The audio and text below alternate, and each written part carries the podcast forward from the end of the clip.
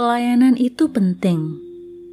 Meski skill kita setinggi langit, namun ketika pelayanannya buruk, orang tidak akan suka.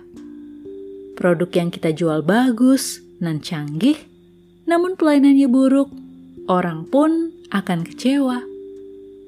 Pelayanan berbicara tentang bagaimana kita memperlakukan orang lain, bagaimana seseorang diperlakukan sebagai manusia yang perlu diterima, dikasihi, dan dihargai. Ketika kita senang menerima perlakuan yang baik, mengapa tidak kita berlaku sama terhadap yang lain?